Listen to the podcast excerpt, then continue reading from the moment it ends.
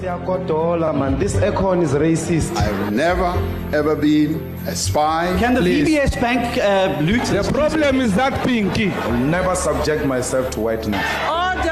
I'm listening. Can you have consistency, Honorable Chair? corruption was an Olympic sport, they will always win gold. This is not a shape. Stand at arms, can you please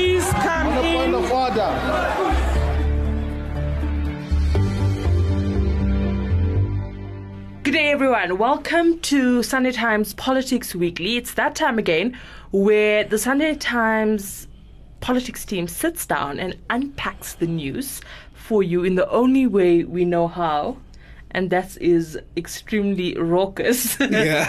Within the studio today, we have Zingisa Mvumvu, Apiwe de Klerk, and Zimasa Matuane. Hi, guys. Thank you for joining me. So, we had a front page story in the Sunday Times that raised a lot of eyebrows, as we try to do every week. Um, Zingisa, you your story on the front page of the Sunday Times, together with Andisiwe Makinana, our colleague in Cape Town. Uh, run us through it. Well, Q, thank you very much uh, for the opportunity.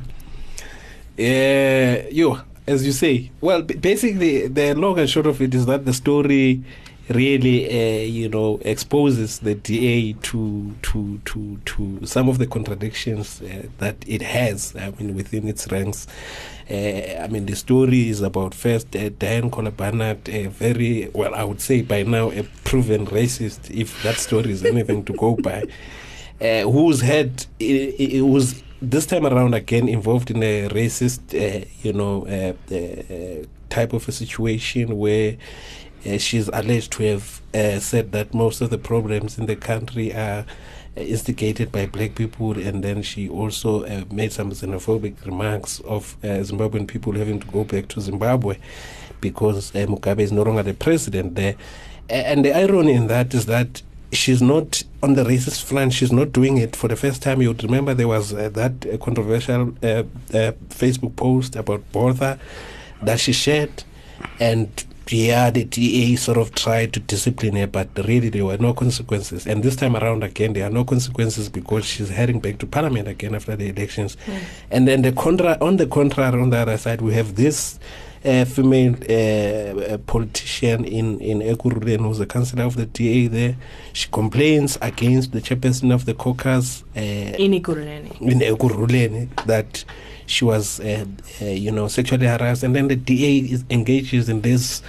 Uh, flimsy type of a, a disciplinary that is not even clear whether there was a hearing. I mean, the lady is called to a hearing on the way. She's told, no, go back, we'll do a teleconference. And then the guy is cleared. But when the guy is cleared, which, well, is neither, you know, the people. Who is the guy? What's his uh, name? Sharo Shabangu, the chairperson of the caucus there, uh, of the DA caucus. He's cleared, uh, and then the lady, uh, Tina Bambeni, uh, the DA goes ahead to charge the lady, which is unheard of. In fact, that in itself is in contrary with the constitution of the DA uh, in terms of the policy of their policy on sexual harassment, which does say uh, that uh, people who complain about sexual harassment shall not be victimized thereafter and that their complaint shall not be trivialized. But in this regard, that is exactly what the DA, because they went on to charge her for making unsubstantiated, they say, you know, allegations, and then uh, they went on to remove her from the list at the request of the provincial leader, John Moodey, So she was meant to be on the list to the provincial legislature, and the National Assembly, and she was removed and she was removed. because she accused someone of sexual harassment. Absolutely. I feel like the DA is self sabotaging. How do you discipline someone who lays a charge of sexual harassment? A victim of sexual harassment um, must now be charged. If this was the ANC, the DA would have been in absolute, uh, you know, furor at the moment, releasing 12 media releases per hour. What do you think, Apiwe? Look, um, the the story it shows you that when it comes to the two issues, I'm not sure if the party takes them light or is not serious because um, there is a, a similar case, or, or let's say there's a case of an MP. Um, I just forget his name, who also uh, was involved in, in an issue of sexual harassment uh, back in 20, is it 2016. I think so. Yeah. uh, uh, b- b- when he placed uh, uh, uh, a hand of a, uh, a female colleague during a protest. The guy was found guilty, but he he, he continued. Same way as uh, Diane As in he's still a Kolakwana. member of parliament. He- he- yeah, he, he, he I think he got a suspended sentence. Same way as as, as Diane Kohler Barnard. So again, um, she's a repeat offender. Uh, but there's there's there's another issue of uh, of sexual harassment. Again, it, it seems as if I don't know. I mean, for a party like the DA, it's issues they should be able to to, to, to deal with uh, because they have a they, they have a formal um, sort of legal um, uh, structure, the FLC, which there serves people who have got knowledge of uh, of, of, of, of of the law. I mean, um, uh, um, the chairperson of that i- i- a former prosecutor. Issues like this should be uh, easily uh, dealt with. No one should be uh, uh, victimized for, for for reporting sexual harassment. I mean, it's it's, it's odd. Eh? Sima said the, the thing is, the lists have been released the ANC's list, the DA's list, and the EFF's list. Obviously, the, those are the big parties' lists um, for the National Assembly and the provincial legislatures for after the elections. And there was a lot that people said about the ANC's list. The fact that Nomvula Mokonyane was on the list, the fact that Bathabile Dlamini. For me, there is no difference to Diane Kohler Barnard being on the DA list and Nomvula Mokonyane. For me, that it's the same thing. I think I think we fail to hold the DA in the same standard that we hold the ANC in because we have this thing that no, they are just a smallanyana party, no, they are just opposition. But the reality is that the DA governs uh, a lot of municipalities. They govern very powerful metros. We should start being as critical of the DA as we are of the ANC.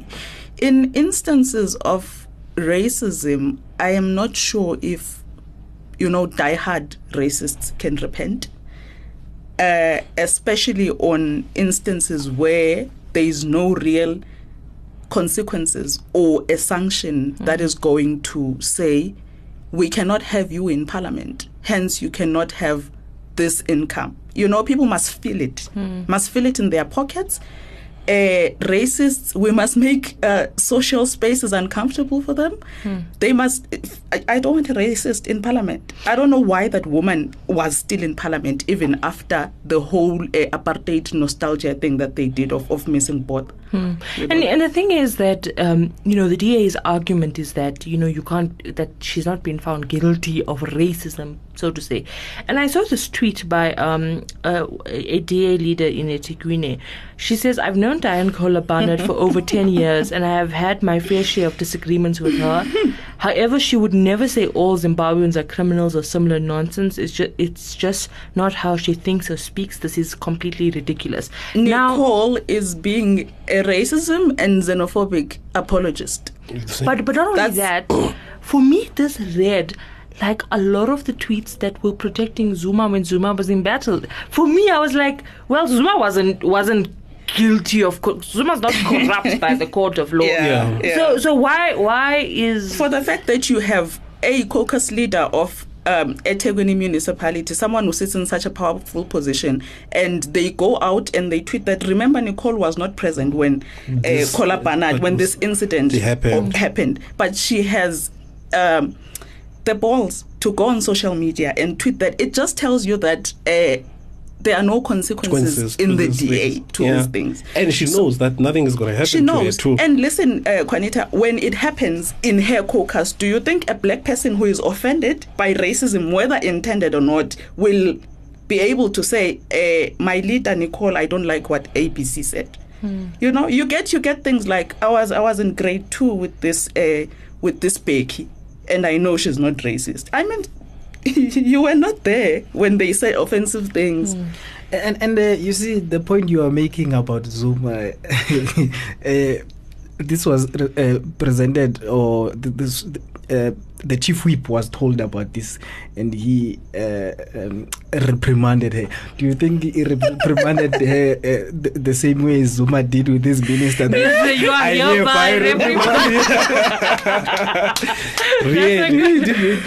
but but I mean, um, th- this story for me was was extremely important, and I think that the reaction that the DA uh, had to the story is indicative of how they how tolerant they are to to be put under scrutiny, and I think that the A, the, the DA is happy to clap when when we write stories uh, uh, about the, the EFF or the, about the ANC or the ANC government, but the, as soon as they're at the receiving end, where we scrutinize and we go deeper into what's happening um, in their party, it becomes as if uh, you know. Um, There's an everything, agenda. yeah. There's an agenda. Everything is fake news, and there's no sort of uh, you know, till now, I'm yet to see what is going to happen. Has the DA decided to reopen this case at Diane Kohler Barnard? What is there any development to say? Okay, we understand the, the gravity of the situation. Like I'm saying, this weekend I sat and I thought about it, and I'm like,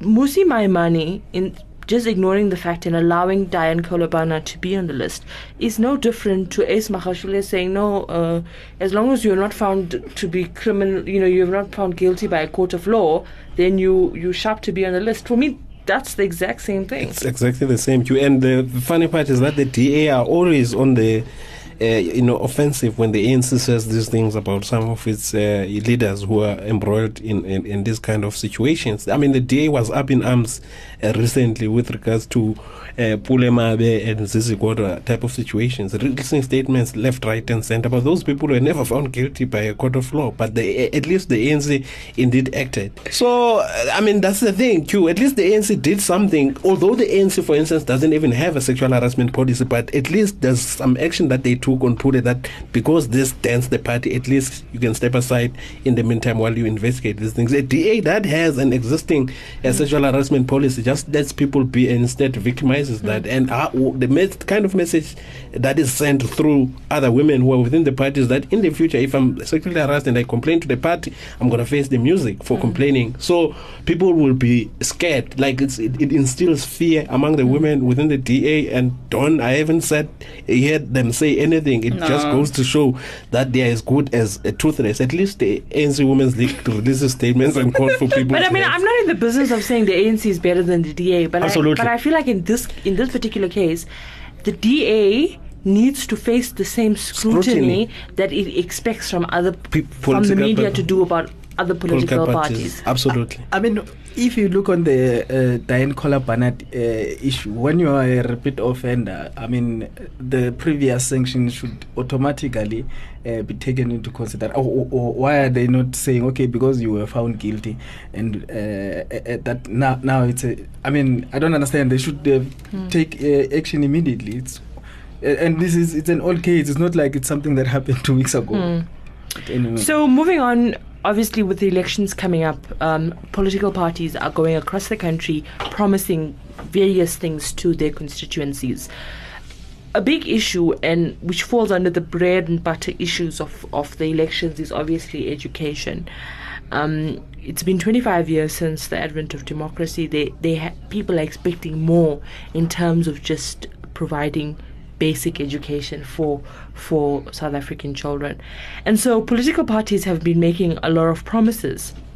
The ANC has made um, you know a certain amount of promises, right? But I'm quite fascinated in what uh, the president says when he goes out uh, campaigning. There is never a time where he doesn't talk about his initiative to roll out tablets in schools. He uses that heavily as a campaigning tool. He talks about that students need to get involved in coding and artificial intelligence and the fourth industrial revolution. Something the ANC itself isn't really big on in its manifesto, but it's almost his own project that he's promising to people to say, your kids are going to get tablets. But the ANC's uh, manifesto itself focuses on early childhood development, something that they have been very big on. The TVET colleges, which is uh, training and vocational educational uh, centers, community colleges, and they obviously talking about um, free quality higher education.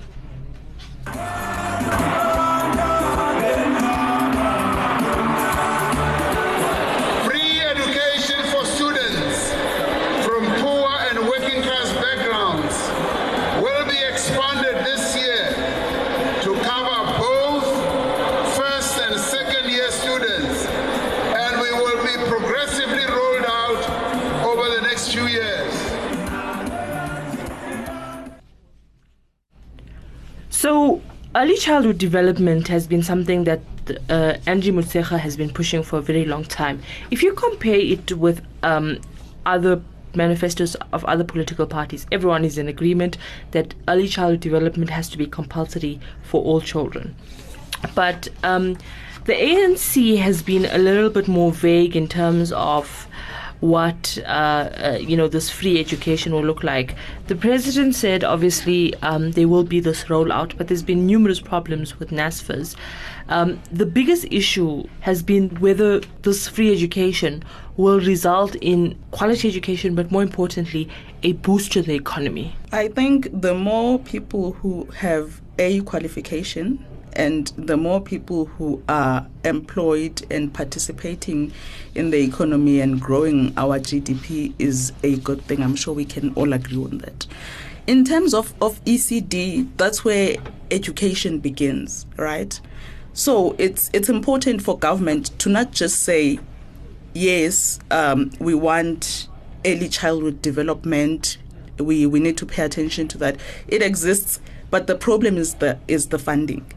The problem is uh, the money for classroom for these children, uh, classrooms that are kind of like uh, stimulating to the mm. young mind the, the the reading material or writing material or whatever it is the kids do at crash mm. but also it's about the the remunerating the practitioners ECD mm. and training Most, them really and training them so what what I've I've noticed mostly in in rural you know schools most of them are not uh,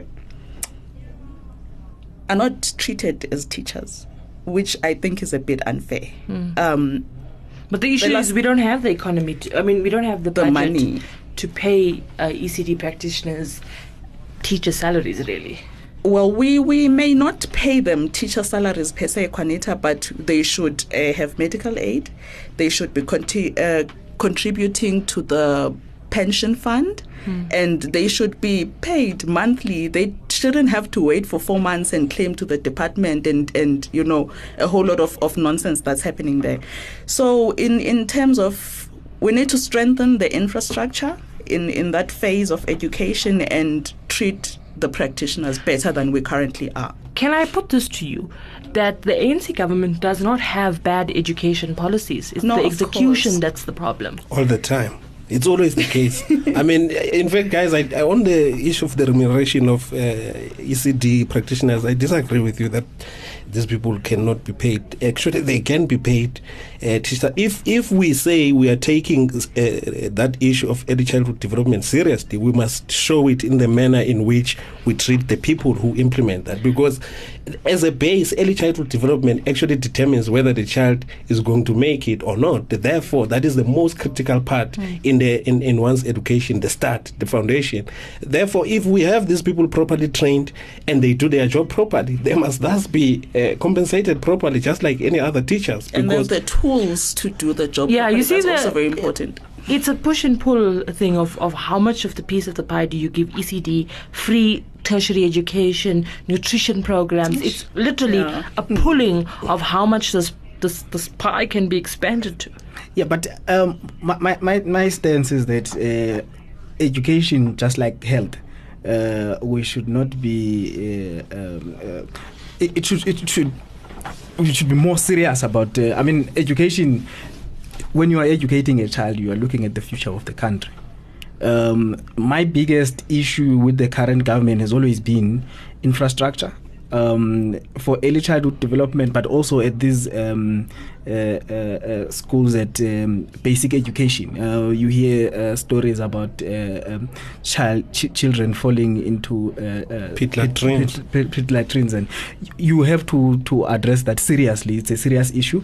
Um, also, um, my other focus is on uh, tertiary education because in this day and age if we are talking about the so-called uh, uh, if we are talking about the fourth uh, Industrial revolution.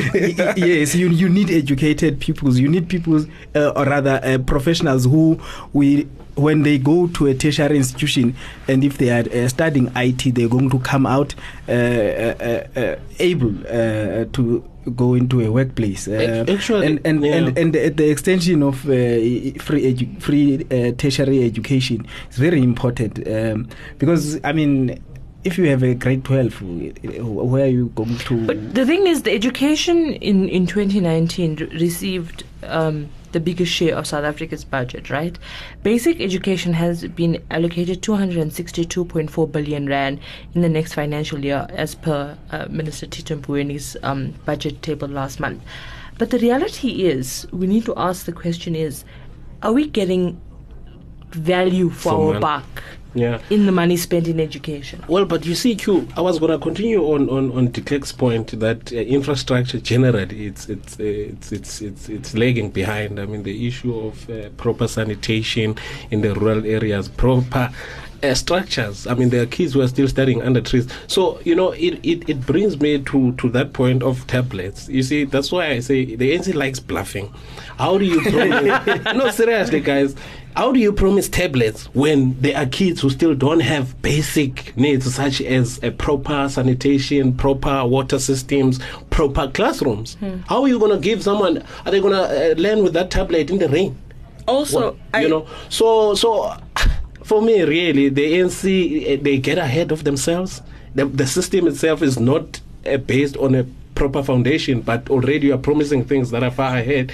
And then again, on higher education, we push too much free education, but free education in what? For instance, I think we need to get to a point of prioritizing that if you do certain Yes. careers, that will move the country Yes. forward with the changing times. Those are the things that we need to focus on. But there's little talk about that. It's always an overall free education. And you'll find, if you were to do maybe research, you'll find that 80% of the people benefiting from a free education are in humanities. Hmm. Does that take us forward as a country hmm. in this fourth industrial revolution? No. Um, I I feel like there's a lot of confusion and maybe sometimes failure to face our issues and dishonesty in in terms of how we approach these things. So we have this fourth industrial revolution that everyone is talking about. Okay, cool. We need um, a complete overhaul of the curriculum. Let's just say, for example, we need kids to do coding, robotics, like you were saying, the president hmm. is promising in all these communities. Okay, cool. Then we need tablets. Then we need computers. You can't do that in, in a piece of paper. But we need walls first Exactly. we need walls with electricity we need a network we need the internet so put that infrastructure first in and then we can proceed as a country because there are things that if if if we say tablets and preparing our kids for the next um, for the, for the challenges of the next generation, then okay, cool. Mm. But then it's gonna end up being only the urban mm. provinces that that get to benefit. What about the other kids? You mm. know, so we must we must start from the bottom. But that's why I was quite fascinated by the EFF uh, manifesto, where they talk about. They, I mean, they really go into detail about their plans for education, talking about decolonized education, which we know about, but also going into into details to say they also promise that every learner will get a tablet tablet loaded with all necessary study material. They talk about. Um, you know, the government will build new schools. What I liked about their manifesto was they actually name areas where the if the EFF is elected into office, um, they would build schools. Um, you know, th- this could be pipe dream really, but I feel like it was it, it, it, was less lazy than other political parties.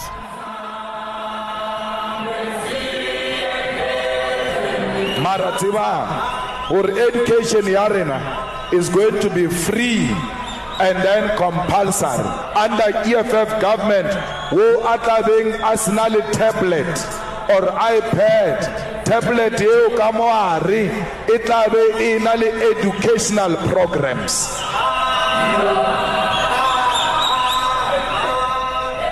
Vuvu, what do you think about the the EFF's um, manifesto and their promises on, on education? But EFF is always oh, their promises, as you were saying. For instance, they are detailed as to where they will do things. For instance, like building schools, they are always detailed. It's nice for them because they are not in government yet. It's it's always good and well to talk until you come into government, where you see that certain things. For instance, I mean, you can say all sort of things as an opposition because you are not like a governing party that is constrained in terms of budgets and stuff like that. It, it looks promising. I mean, for instance, on on issue of higher free education, uh, they talk more or less the same language, with the exception that they also emphasize on this compulsory thing. And I don't know why the ANC never really focuses on that part of the free and compulsory education. Because if you make it free, is it free uh, to those who want, or it's free and compulsory to all people who ought to be uh, at school at that particular point in time? Because I mean, even basic education now under the ANC, there's 90% of the school are no fee schools, uh, but there are kids loitering the streets. Why is that the case? Because we don't uh, emphasize the point of compulsory that school going age uh, children cannot be found on the street. There's free nutrition. You won't be hungry when you're at school. Everything is literally free. There's scholar transport for those who stay at far distances. So I, I like that particular emphasis on compulsory in that really as a country if we want to build a country that is serious we must make education fashionable and sort of in a sort of a dictatorial way, so to speak, in that everyone who ought to be at school must be at school. That is a country that takes itself uh, seriously.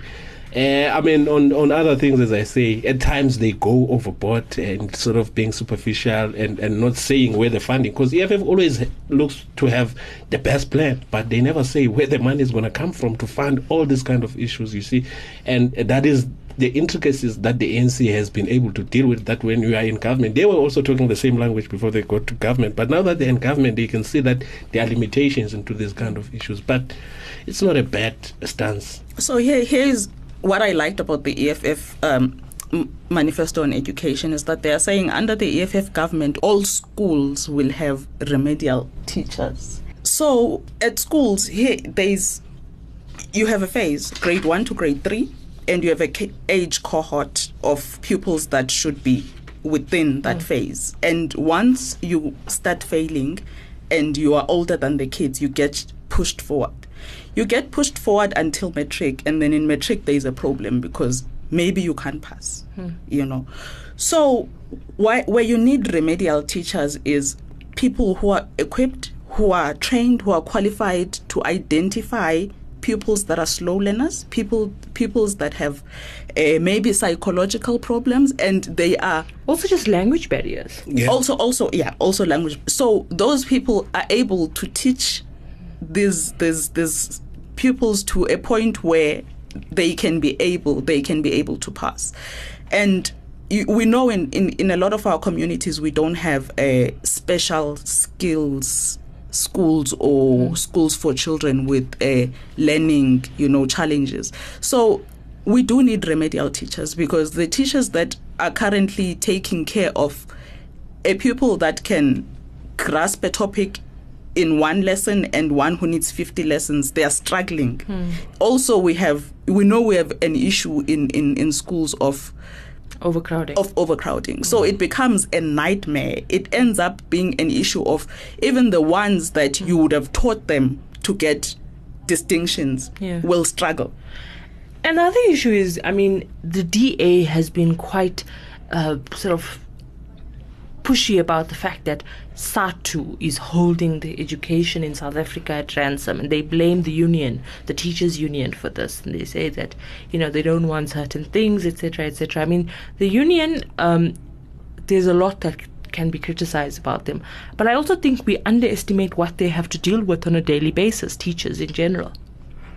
Yes, yeah, no, I agree. I think uh, the DA stance on on SADTU i- i- stems from their own stance on how they deal with uh, uh, union boss relations uh, across the board, not just at school. Uh, They've always had a problem with COSATU in general. Yeah. So when they talk about SADTU, th- Which is the biggest teachers union. yeah, that's the first thing I think of. It's more so with the fact that they are aligned with uh, the uh, the ANC uh, uh, uh, governing alliance than um, uh, problems that you can point out. Uh, yes, SADTU has been a problem. Uh, we've seen these scandals of uh, uh, uh, posts uh, being sold and all of that. I get that, but yeah. Um, secondly, um, um, on the EFF manifesto, uh, I, I agree with you guys. It's, it's very much detailed, but the funding part, uh, yeah, I don't get.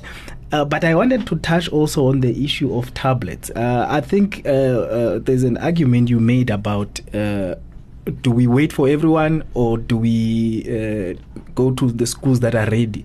We have two provinces that have been rolling out tablets. And they've been some um, the two most uh, uh, consistent uh, in terms of uh, being top performers. Uh, that is Gauteng and Western Cape. And the nice thing about it, and It's quite urban though. yeah, yeah, yeah. But the, the, the, the nice thing, though, also is that those two provinces are, are ruled by uh, uh, two different parties. And um, uh, it, it, do we attribute uh, the the performance uh, to the rollout of this technology, or what, what do you think? So I always look at uh, Gauteng and the MEC here, Panyaza Lesufi, and he gets a lot of praise for the stuff that he, he rolls out and his general stance on education. And the thing is, I look at other provinces, if you look at the Eastern Cape perhaps, if you look at um, you know your your your your low performing uh, provinces, Limpopo. Limpopo, you don't have people in those political because remember, uh, while while education is a national competency, these MECs have play an important role uh, role in the rollout of infrastructure, and so as a as a, a result, you need people a that know what they're doing and b have the political will to go and fight for certain projects to be um, you know to be implemented. And i think uh, that's what we don't see uh, you know to, to deal with what what you were talking about Zimasa with dealing with the, the lack of, of buildings and, and, and you know water and, and, electricity in schools as a as a MEC if the media is reporting that there are kids in Vryheid that are crossing a river. It it doesn't do much for you to just go and say, okay, how can we solve this issue? How can we resolve it? And and then get on with with, with, with business. But but there seems to be this kind of I don't know if it's Just just last week, Qaanitah, I saw on SABC News that there were people who drowned on their way to school Yeah. in Matatiela. So that's that's around the area where I grew up in, and. You see, there, although there's been some differences, and we are very grateful to basic education, but you know what? Hey, it's bad. It's bad. It, it's sad. but it's almost this arrogance that to say, well, we can't help everyone, but try. But the thing is, in Eastern Cape, I'm not sure who exactly is being helped. You know, so But you because see- because you see a school that was a, a mud school in 1994, it's still a mud school. You see a river that you used to cross as a child to school. It's there is still no bridge. Yeah. So you wonder, you know, But- who exactly is getting this this this money? But you see, also, you uh, sort of to to those uh, MS's uh, defense compared to Panyaza. Panyaza doesn't really have a lot of issues. He doesn't have mud schools. He doesn't have. And he never had Yeah, to you see, begin with. So, so Ah, already he's moving from a position of, Of advantage, advantage, in that Okay. most of the funds have to go to uh, these functions of uh, such as tablets and all. Whereas those people, they still have to deal with the basics of. But not rooting out the fact that there's corruption. No, absolutely. Corruption Yeah. is there. Actually, corruption takes us backwards in that already the resources that are there are not enough. The fact that we haven't moved forward that much in those provinces, it means the resources are not enough. And then on top of resources not being enough, there are people who are taking for their own, uh, uh, you know, personal benefits, and it, it doesn't really help. But ke, it is what it is. It is what it is. Thank you guys. I think this was a very important discussion. I think you guys can agree with me that we have a lot more to say on it, but we will be unpacking different issues and different promises that political parties have been making uh, in the run up to the elections. As we record today, there's 50 days to the elections. Guys, are you ready? Are your tackies clean? I will read. We are read. we are ready. we are ready for the elections. On your marks. I will get set. We are ready for the election. Thank you guys very much. Thank you guys very much for joining us. Um, We'll see you next week. Be sure to share this podcast and let us know what you think about it under the hashtag ST Politics Weekly.